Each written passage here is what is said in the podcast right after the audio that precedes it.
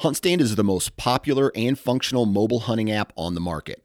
With a variety of base maps to choose from, satellite imagery that is updated every month, the ability to check the weather, no property information, and even catalog your trail cam pics, HuntStand even gives you the ability to import pins and location markers from other mobile apps. Visit huntstand.com or download wherever you download your apps. Enter discount code SN20 at checkout for 20% off.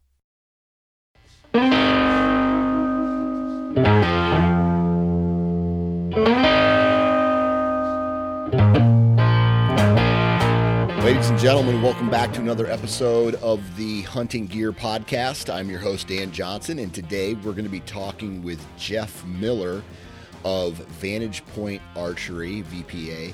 And it's a good conversation, man. Uh, th- these guys are a broadhead company that kind of spawned, like most outdoor or, or hunting industry companies do, out of another company. So there was a, uh, machining company that did whatever it is that they do, and a guy goes, hmm, and this guy is is Jeff Miller. He's just like, you know what? Well, I I started uh, shooting traditional archery. I, I you know I think we could make a broadhead, and out spawns VPA. And what's cool about VPA is that they are a a single they are a single machined broadhead out of one piece of material. And now I know that there's some other companies out there that have similar products, but not all their products. And so today is a really good conversation about how the company started, about uh, their their product design, their engineering, their testing, and, and all of the, the, all the SKUs as well as uh, you know how they got to the point that they're at today. And it's just a really good conversation about an American company being successful in their said space, and and we all like to hear stories like that. So awesome episode! Huge shout out to those guys for taking time out of their day to hop on the phone and uh, and chat with me. I'm going to keep this quick as it is. What time is it? It's like 9:30 at night, and I coached football tonight, and then I had to take my daughter to dance, and here I am. So uh, I got to finish this up quick, and we're going tethered. If you're looking for a badass saddle, go check out Tethered. Uh, you know, I'll just say this: they got everything you need to become a saddle hunter.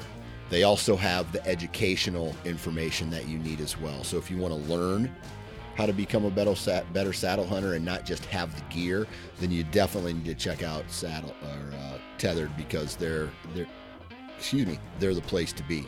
Uh, HuntStand again a, um, an app that allows you to do so many different things right? It allows you to obviously look at up to date satellite imagery, look at uh, land ownership, look at all the stuff that all the other apps have.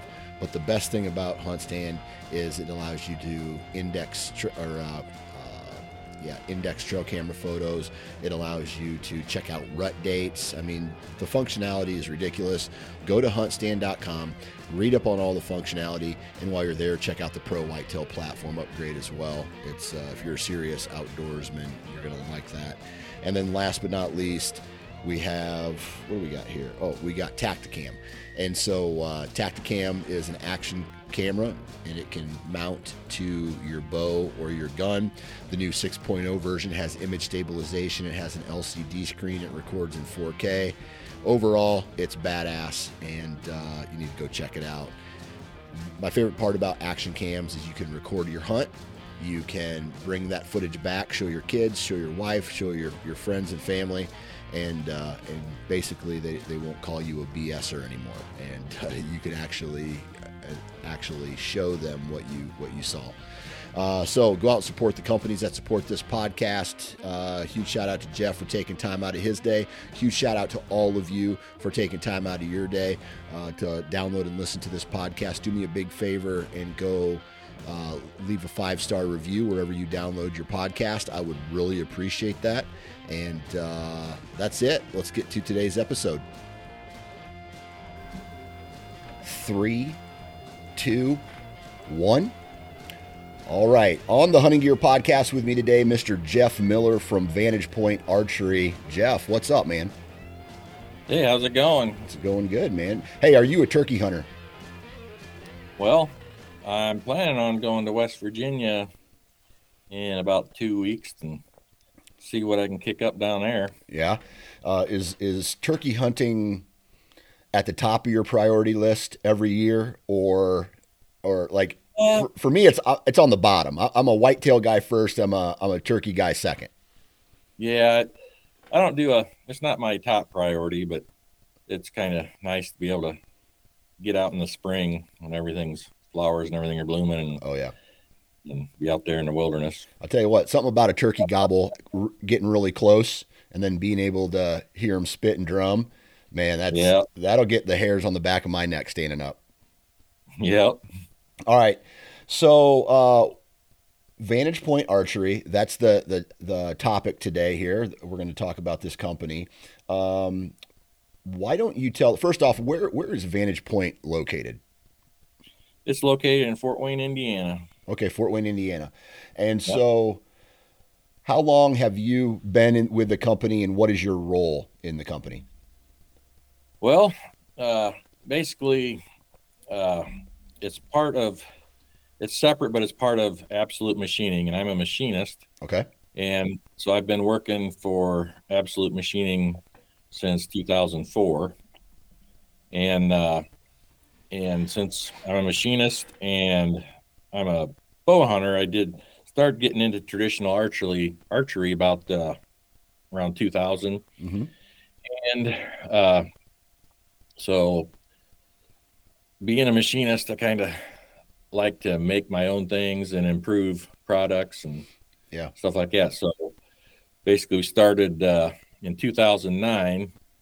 Uh, we started up the company Vantage Point Archery, Okay.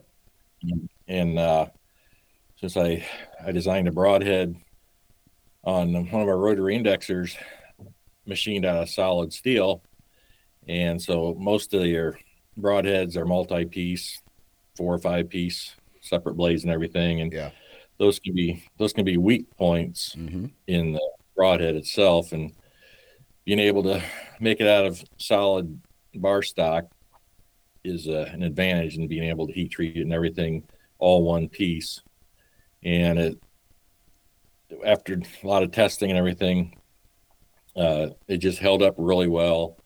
And you can uh, basically shoot multiple animals with them and just keep resharpening them so Yeah. they are extremely durable and easy to sharpen and and uh, being able they make they may cost a little more you know in the beginning but since uh, you can keep resharpening them the more you can use them then Yeah. the cost radically goes down so Yeah. All right. So you started with the company as a machinist. You're also a traditional bow hunter, and and then was was this just something that started off as you tinkering around with something, or did you have a goal of of starting a broadhead company? I didn't really have a goal to start one, but uh, I shot uh, cut on contact broadheads that were basically multi-piece, uh, silver soldered, braced together. Yeah. And you know, I got looking at them and thinking that, well, I could machine these and make them one solid piece and eliminate any of the weak points, and uh, and being able to use different types of steel and uh, and that's basically where it started. And so I tried to make some prototypes, and basically I was I was shooting a 250 grain broadhead, and uh, with building it up with inserts and everything to get the weight up there, and and so that's kind of what I started off making is a 250 grain three blade Okay. and then uh, that worked out really good. We did a lot of testing, shooting at different media and stuff, and it held up really well. And so, so we kind of that's what right after that we pretty much started uh, Vantage Point Archery, and then the product kind of got out there by word of mouth. Yeah. For basically several years, and Yeah. and it just kept growing. And every year we kept adding more weights and designs and everything till we're here where you are now. So. Okay. Let's talk a little bit about that that uh, machining process uh, of one solid piece because I believe there's uh, a couple other companies who machine one solid piece or, or, or broadheads out there that machine one solid piece for their broadheads. What is it? You, you mentioned weak points uh, in in design. What is it about a solid piece that makes it more durable? Well, like I say, there's there's no uh, joints on it where it's silver soldered together, where when something's going to break when you hit something hard or bone or something, it's going to usually snap at the joints. Okay. Uh, where it's put together, and since it's made out of solid bar stock, there's no joints that are soldered together or anything. So right, it makes it stronger there. Yeah. So when you were doing your prototypes uh, and and doing your testing, what did that testing look like? Because obviously, you know, being in the a machinist, you can't just go, "Hey, I've designed this. Let's start a business." It's, it's not really that simple. There obviously there had to be some testing and some you know some some uh, uh, 2.0 versions, 3.0 versions of the broadhead to get it to uh, a quality where it could be sold to the public and it would actually kill some deer. So, what did that testing process look like for you guys? Well, basically, we had the original design and we did a few prototypes and heat treated them and got them ready. And then we did some testing on shooting a different media, cinder blocks, uh, basically 55 gallon drums, metal drums, and stuff like that. Yeah. And doing some penetration tests on different things and seeing how they held up and uh, basically doing a little tweaking here and there and uh, to improve the performance and durability mm-hmm.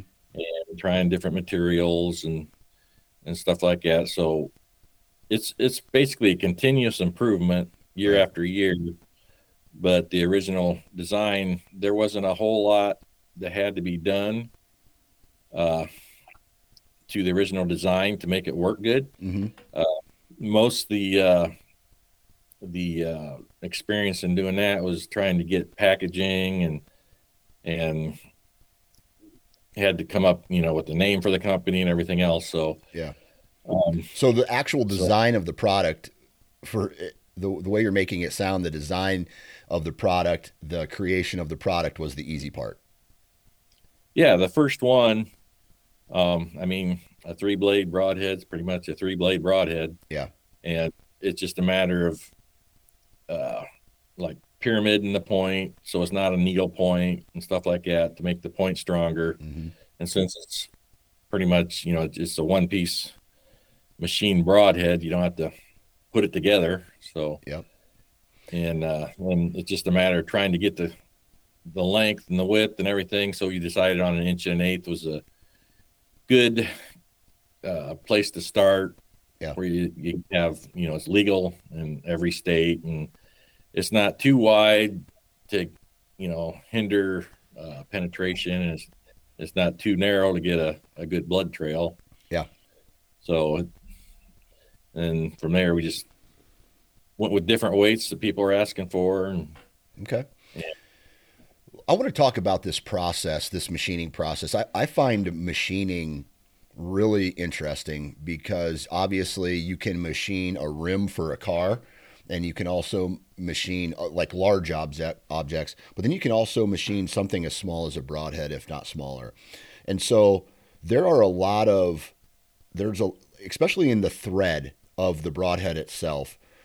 Talk to us a little bit about the intricacies of machining a broadhead out of a solid piece of metal? Well, uh, basically, to make the the blank for the broadhead, we have to use a lathe. Mm-hmm. we all have CNC lathes, so we basically making the blank out of solid bar stock. So we get uh, we get we used to get twelve foot bars in, and we'd have to cut them into four foot that would feed through the lathe. Now, now we're getting uh, we have automatic bar feeders and everything since we've grown, and so they cut them in three foot lengths from uh, the steel supplier, and then uh, we just load the uh, bar feeder up with whatever size stock we need to use. So if you use like inch and eighth, it'll uh, it'll push that bar, however much, however long the broadhead is, through the spindle of the lathe, and it'll create that original profile of the of the cone. Mm-hmm. And uh, so after we did that, we had to figure out a way to hold on to the blades to fixture it up to uh, machine it Yeah. on on a rotary indexer on a CNC mill, and then a, another operation to hold on to those blades and machine the uh, threaded portion. Okay. All right. So, and we've modified that over the years till we come to the point where it seems to be working the best, most consistent, spins the truest, and everything right off the machine. So, Gotcha. Okay. Uh, and, and so the obviously the machine that does the machining has to be very deep, like like precise. I take it. yes, uh, the machines that we're using now uh, are made by Okuma, and uh, they have a two tenths, two two tenths of an inch tolerance, point Okay. zero zero zero two. Okay. So it's it's uh, a very fine tolerance. They they're extremely reliable and, and rigid machines that we use to machine them with. So Okay. So as you guys, uh, you know, you're you're messing around with the prototype. You do the testing. You say, "Hey, let's take this to market." You, you finally get the name, uh, Vantage Point Archery. Uh, you get the packaging and all that stuff. What was the initial reaction from the the public uh, about the podcasts, or excuse me, about the the broadheads that you guys released? well, like I say, it was all word of mouth, and we pretty much gave some away and for people to test and everything, and and people loved them so much that they said, "Well, you need to make these for everybody," because I was pretty much originally started making them for myself. Yeah. and uh, so the different people that we gave them to to test and everything and try them, they they really liked them, and uh, so it pretty much went from there. I mean, we had, like I say, we had one guy originally shoot 21 hogs with the same broadhead, and he just finally retired it.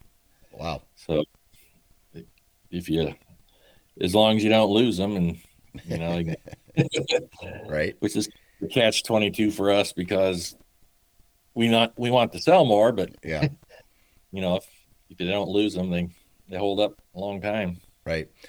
And so, uh, so it was just kind of word of mouth that started the company. Uh, and and how Yep. many how many products, how many heads did you bring to market initially? Well, initially, uh, like I say, we started out with that 250 grain, and then uh, from there, you know, a lot of a lot of compound shooters wanted a lighter weight, and so we went down, went down to uh, 175 and 150, all the way down. At one time, we made 85 grain, Right. but uh, our standard now is from 100 grain all the way up to 300 grain. Okay. So it was like I say, it was all all word of mouth for quite a few years. We didn't put any money into advertising or anything. Was pretty much all word of mouth and and then other companies seeing, well, could you make us a broadhead? You know, and then they they'd label it their you know for them and however whatever they wanted to name them and everything else. So it just grew. It pretty much doubled from the first year every year to now. Gotcha. Oh, so so your guys' company was not only making Vantage Point heads, but you guys were doing other work for other companies making their heads as well. Yes, about after about three or four years, other companies noticed our heads Yeah. and, and was wanting us to design some for them and and so they can pretty much have the same products. We as we as the very first company to actually make a three blade machined broadhead. Fully machined. Yes. Okay. All right. And so go yeah, ahead. there's companies out there that made uh, that made cast broadheads, uh, MIM technology, which is molded Yep. metal injected, but that's a totally different process. It's a little more porous and everything. So using solid bar stock, it was a stronger product. Okay. All right.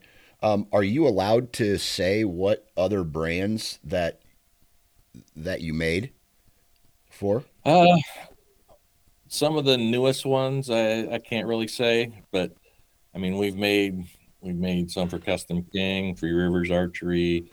We've made uh, some for Rocky Mountain Specialty Gear. We've we made there's some newer ones that we're making for other companies. Yeah. Um. So, and then we started. I mean, like I say, started word of mouth here locally, and and now it's it's worldwide. Yeah. And we ship all over the world now. So. And this is this is an American made product. Yes. Okay. It's all made in Indiana. Nice. Awesome. Okay. So, what was the initial reaction from the people who used them? You know, you gave some away for free. This company started, and then you know you really almost have to wait a hunting season to get the feedback from the people. Uh, what was the initial reaction from the public after uh, after the first release?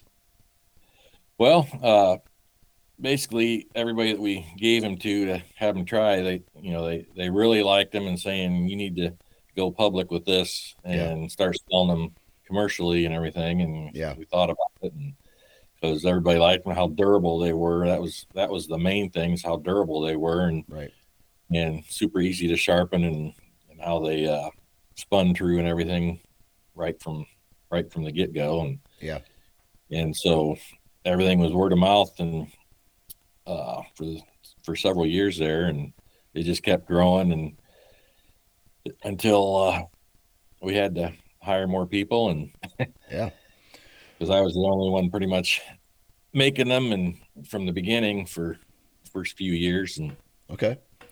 so I was had my plate full. Yeah so okay out of that initial response then what were what was the next step? I mean was it just different styles? Was it different weights?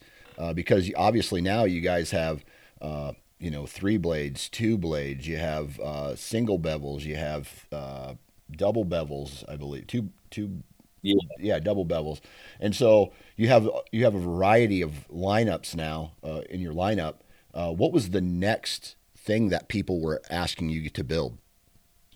Well basically after the initial 250 grain like I say uh, the next step was to make different weights of yeah. basically the same design. Uh, a lot of people don't understand you got to match the grain weight without making the blades too thin. So if they want a three inch long broadhead at 100 grains, it's basically impossible to do because if you make the blades that thin, it's not going to be durable anymore. Right, right. So you have to. It's a it's a process where you have to design whatever weight you're looking for.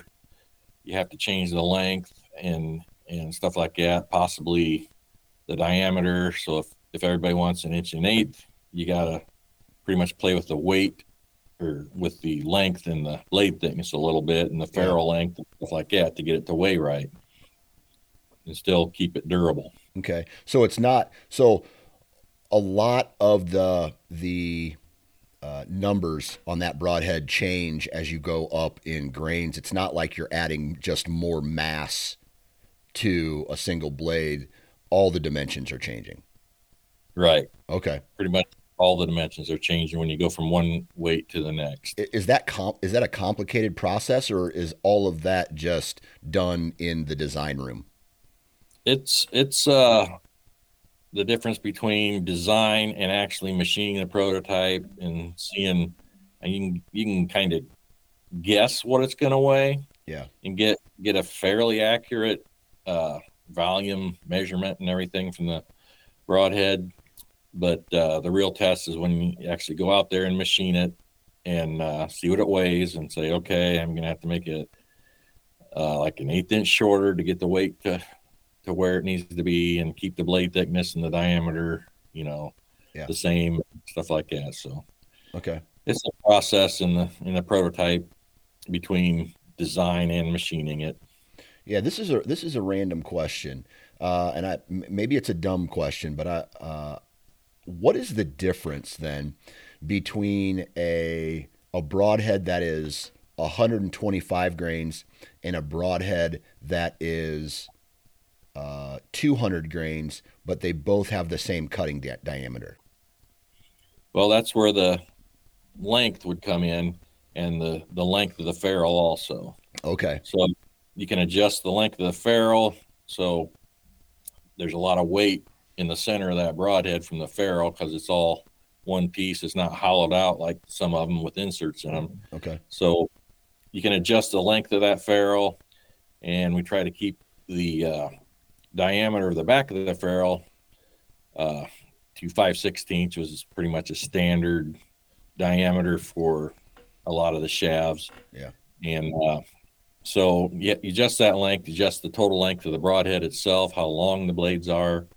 So if you if you want a 40 thousandths thick blade, uh, you can't change that too much to adjust the weight and keep the length the same. So you got to adjust the length in the of the blade and the ferrule to get pretty much what you're looking for. Okay.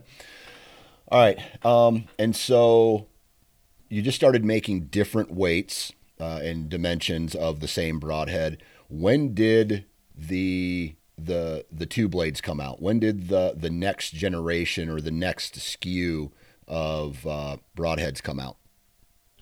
So after we made, uh, I'd say four or five different weights in the three blades, uh, people were asking, could you make a two blade? Mm-hmm. So, um, so I started experimenting and and designing a, a two blade and and start out with a double bevel and uh, trying to keep the blade thickness where it needs to be to to be strong and and pyramid the tip or basically a tanto tip.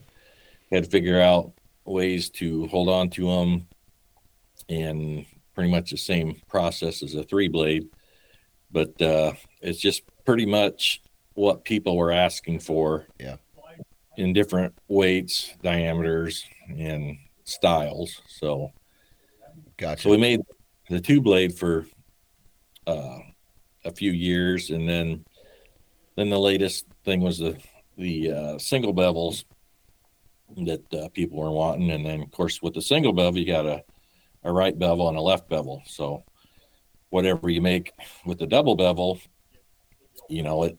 You don't have to make two different styles of that. It's just double bevel for yeah, you know, a standard two blade. But yeah, so with the single bevel, you had to make a you know pretty much the most popular would be the right bevel but it's all going to depend on what type of fletching you use and whether it's uh, right offset or left offset or helical or whatever. So you got to have the bevel matching which way your arrow's spinning. Yeah. Otherwise, it's going to counteract what you're doing. Okay. With if you wrong if you use the wrong bevel. Right.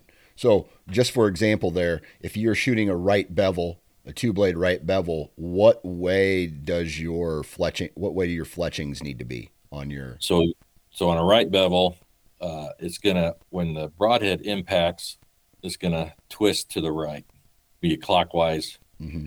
motion. So you want the same motion coming off your bow. So you want either uh, right offset or right helical uh, fletching to spin the same way as your broadhead's going to impact. Okay, gotcha. Makes sense. All right, and so the next question I have here is how many people are asking you to build these things? It, it must have been a lot because if some dude, just one guy's like, "Hey man, I think you should make this broadhead," like I don't see a company bending over backwards for a single person. So it must have been several people asking for the same thing. Right. Okay. Um, it's it's kind of yeah. It used to be, you know, when people didn't don't understand what it takes to actually design and come up with a broadhead that's actually going to work and weigh and everything to come out right. But so you have several people asking for the same thing, and you, you say, okay, so it's probably about time to see if we can design something to satisfy these people. Right. So, okay. All right. So I, I got to ask this question. On on some of your broadheads, they're solid, right? There's no, I don't know what the term is, but there's no holes in the blade itself. yeah, vented, vented, Vented. Yep. Yep. Vented and non-vented. What is the difference between vented and non-vented blades, and is there any type of performance uh, difference between the two? Well, personally, I like the non-vented, uh, but that's another one of the issues when you're trying to make a longer broadhead and get the weight correct. Mhm. There's no other option except to either vent the broadhead or pocket it or or something. Take some of that material out. The material's got to come out of somewhere in order to get the weight down. Gotcha. So that's uh, basically the same process. Uh, I mean, it's pretty much to get the blade length where you want it and get it to weigh correctly. Uh, you gotta cut windows in the in the blades, and there's a little. There can be a little bit of advantage on windy days with a vented broadhead if you got a side wind that's blowing hard hmm but for most purposes, it doesn't make much difference in, in how they fly. Yeah. But uh, a non-vented broadhead is going to be a little stronger because you're not cutting any holes in the blades, Right. and plus a non-vented broadhead is going to be a little quieter That was my next question. Yeah. because there's no air moving through the vents. Yeah. Do, do you guys do any noise testing? Yeah, we've had several people test, you know, for noise and stuff, and you get all kinds of of remarks saying, and a lot of it has to do with how their bow's set up and, and how their arrows tuned. Yeah. Uh, and what people are hearing. Some people say, "Well, I get a, a whistle," and other people say, "I can't hear anything." Yeah. And you can, for all practical purposes, it's it sound. I mean, your fletching is going to make about the same amount of noise as the broadhead itself. Okay. So uh, a vented broadhead isn't loud, but you can you can hear possible air noise passing it. Okay. It, it doesn't actually whistle or anything. Yeah. Unless your setup's incorrect. Okay.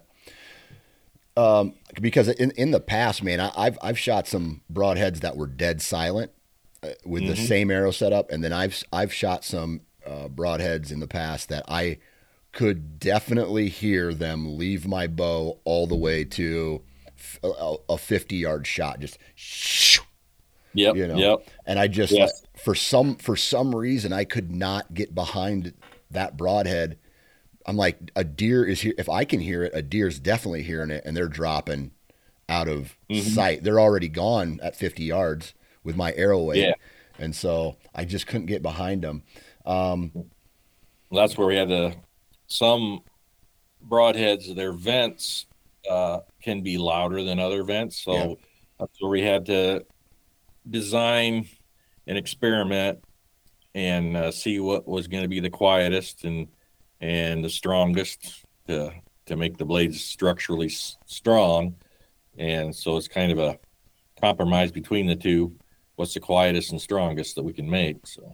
Okay, so uh, in it's almost like an equation. If if you try to make it quiet, it potentially, especially with the vented ones, if you try to make it too quiet, you may lose some durability or some strength in it. And if you if you add too much strength into it, and you know base base the vents off the strength, then it could potentially be too loud.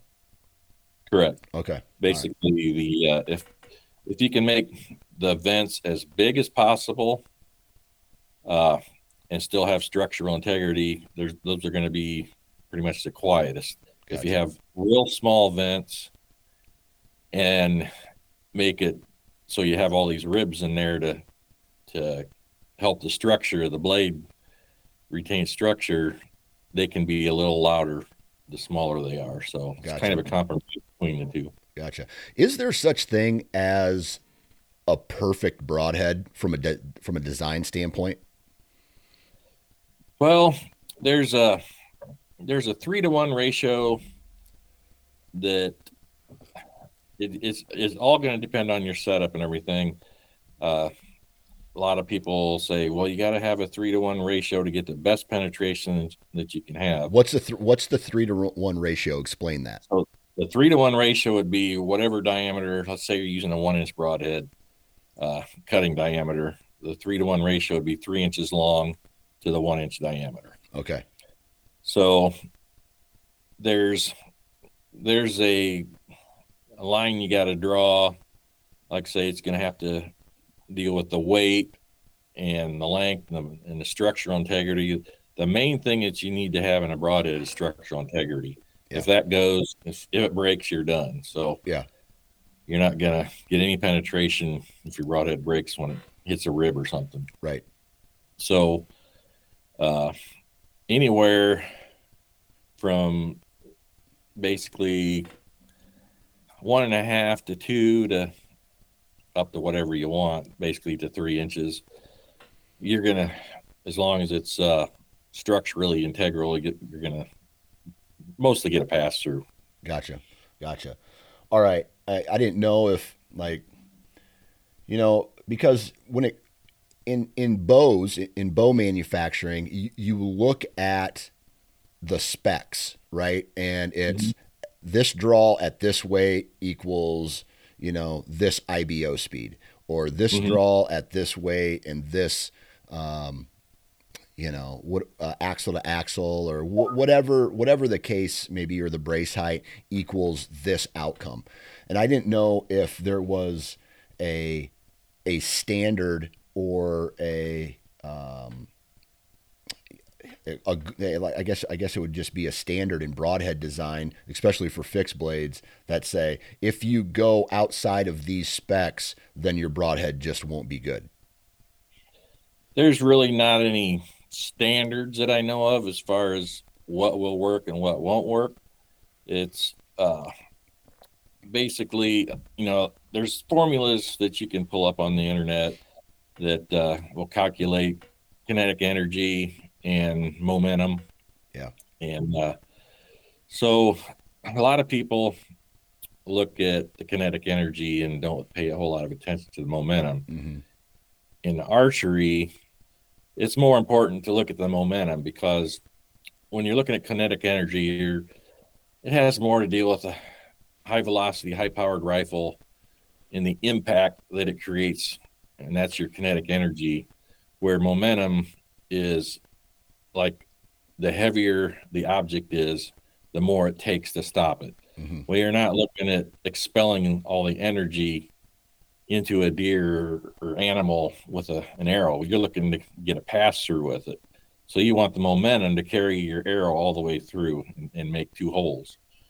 So that's where a lot of people look at the kinetic energy instead of the momentum. So if you go, if you plug in the formula and use plug in the numbers in that formula, you'll notice that the heavier the arrow, the more momentum you get. And to a certain point, the kinetic energy will stop and your momentum will keep climbing to a certain point. So, okay, so explain this to me as a baby because I, I maybe it's over my head. What is the difference between kinetic energy and momentum? So, like I was saying, the kinetic energy has to do with the energy that is coming off your bow or rifle or whatever you're shooting. So if you, if it's traveling at say 250 feet per second and your arrow total arrow weight is uh, say 400 grains you're going to impact the target or animal at a specific kinetic energy and a specific momentum. Okay. So, so like I was saying, so if you went with a lighter broadhead and raise, it would raise your feet per second up, say 350 feet per second. You're going to have higher velocity, but your arrow is going to be weighing, say, 250 grains and it's more apt to bounce off a rib or anything, even though it's going faster. Now you put a heavier tip on there, heavier broadhead, say a 150, 200 grain broadhead, and your arrow weighs 500 grains or 600 grains, it's going to be going slower. But when it impacts, it has more momentum, more momentum going through it, and you're more apt to go all the way through the animal. Okay. So, from an archery standpoint or a bow hunting standpoint, momentum is really the king. That's what you're looking for. Yes. And I know a, a lot of people, they want the fastest bow, the fastest arrow, and they don't understand well, bow hunting is a close range sport mm-hmm. Begin with, and that's you're trying to get closer to the animal, and the closer the better. So even with the fastest bows, if you're shooting a deer out there 50, 60 yards, it has a lot of chance to duck the arrow or or move from the spot that you actually was aiming for. Yeah. And you're if you it might get there faster with a lighter arrow, but it uh, has a greater chance to just wounding it instead of getting the pass through. Fail. So when you guys design, you're looking at the momentum, the the the momentum of the broadhead or whatever. You're you're designing that with it that in mind, right? Right. Okay. All right. Say the number one uh, thing in design that we're looking for is durability. Gotcha. And uh, once you have that, you have you know your your broadhead's not going to break. So then you can. Then the second thing you need to look for is uh, being able to sharpen it and and keeping it sharp. Right. And so you need a, a sharp broadhead to do its job because that's what what it does. It cuts a hole. So yeah, if you're not if you have a dull broadhead, you know you're not cutting the veins and arteries like you need to. You're just pushing them out of the way. So right, right. All right. So I had a uh, one of my one of my friends works for Wasp Archery, um, and he was he he said he's an engineer there, and he's like, I wish I I didn't have to make hundred grain broadheads because I, I, just don't feel they're as durable. I don't feel they're they're as strong. Uh, I wish I could you know build 125s and up, but people ask for smaller, you know these these hundred grain broadheads all the time. What when when I look at your broadheads and I see 300 grains, who's who's shooting that? Is that more of a traditional archer or is that more is that a compound guy as well with like a carbon shaft? Well, uh, if you notice, people are are starting to learn more about heavy yeah. FOC front mm-hmm. of center. Yeah, and they learn that going with a heavier broadhead, the arrows fly better, they get better penetration. Yep. And it makes the bow quieter. It's easier on the bow. There's all kinds of advantages doing it. The only disadvantage of going with a heavier arrow is you got more drop at a certain distance. Mm-hmm. But at bow hunting ranges, there's not enough difference to uh, even worry about. So if you're shooting 20 to 30 yards and you jump up to 150 grain broadhead over 125 or 100 grain, you're not going to notice that much drop. And as you know, if you got it sight, your bow sighted in for that particular broadhead, it doesn't, you know, it doesn't make much difference anyway. So right, people right. are just learning, learning now that going with heavier has all kinds of advantages. Okay. And so and that's the trend right? Uh, foc or what, whatever they call it you know that's the that's the the big trend now. Everybody seems to be jumping on board. And I, will i'll agree with you man. Once i went to uh, it, it, only took me the biggest deer of my life to learn the lesson.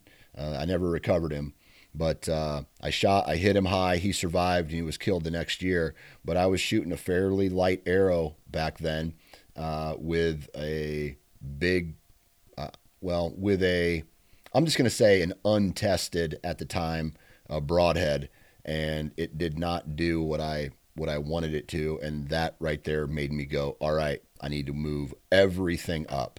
uh, and not necessarily the weight of my broadhead, but the weight of my arrow is exact like is what I want. So, mm-hmm. and so I, I, jumped everything up. I was I think I was shooting sub 400 like in the 320s. Now I'm shooting like a 524 inch total arrow weight arrow, and uh, it if it's at 30 yards and I hit it right, it's going through the, you know, it's going through the right. animal. So right, yeah. Like I say, there's all kinds of advantages of going heavier, and very few disadvantages. Yeah, and so you're saying that these these uh, arrows are are for the compound guy and for the the uh, uh, the traditional guy as well. Yes. Okay. Uh, the uh, the compound guys are are like I say learning that going heavier helps them just as much as a traditional guy that already mostly started with heavier stuff, you know, to begin with. Yeah. They, uh, you know, a traditional bow, you're anywhere from 150 to just over 200 feet per second in in most instances. So, gotcha. You're only let's say average 170 180 feet per second but you're shooting a 600 grain arrow and you get you have that momentum it, will go right through a, a, deer like butter so. Yeah. Yeah that and there's nothing better than watching something like that go down man. I just love watching arrows go through deer. I, I that may make me sound uh, like a monster but it's just like as, as a bow hunter there's nothing sweeter watching an arrow just go right through it. Yeah, just disappear. Yep. So, um, what's you guys are are you guys strictly just a, a broadhead company? I mean, I, I see you guys make some small game heads and you make some turkey heads, uh, but are are there th- are you guys going to take this uh, any other directions, or is this just a broadhead company? Well, we're we're expanding to go uh, more directions. Like we we have a uh, an ILF riser that we make. We've been making that for uh, several years now, and it, it's real popular. An ILF riser, a 13 inch riser that uses uh, ILF limbs, international limb fitting, so you can change your limbs out, different weights and longbow recurve, different grips, low, medium, high, and uh, that's that's a real popular option that we've been making for several years. So you uh, you guys are just manufacturing the riser. Uh, if I was like, okay, well, I want to use this riser, what? How do I get limbs? Where do I go to get limbs for this riser? So there there's several companies that make ILF limbs. Uh, some of the some of the best limbs uh, are made in Korea because that's they're big into archery and in traditional archery and stuff. So a lot of your limbs, uh, your high end ones will come from Korea, and there there are several uh, limb manufacturers, smaller companies in the states that actually make ILF limbs, and uh, so you can like you can go from the Three Rivers Archery or a lot of places, Lancaster Archery, and and they they have ILF limbs, and you can you know select your weight and and your length and recurve longbow. So there's a lot of options you can go with. Okay. Uh, and, and is this more for target or is this for anybody? It, it's for anybody. It's hunting target. Uh, and the nice thing about ILF is you can adjust the weight up or down like three or four pounds. Yeah. And you can use different length limbs. Let's say if you're hunting in a blind, you can use short limbs and not have to worry about hitting the, the top of the blind or anything. And and if you want to just target practice, you can use lightweight limbs and uh, without having to buy another bow itself.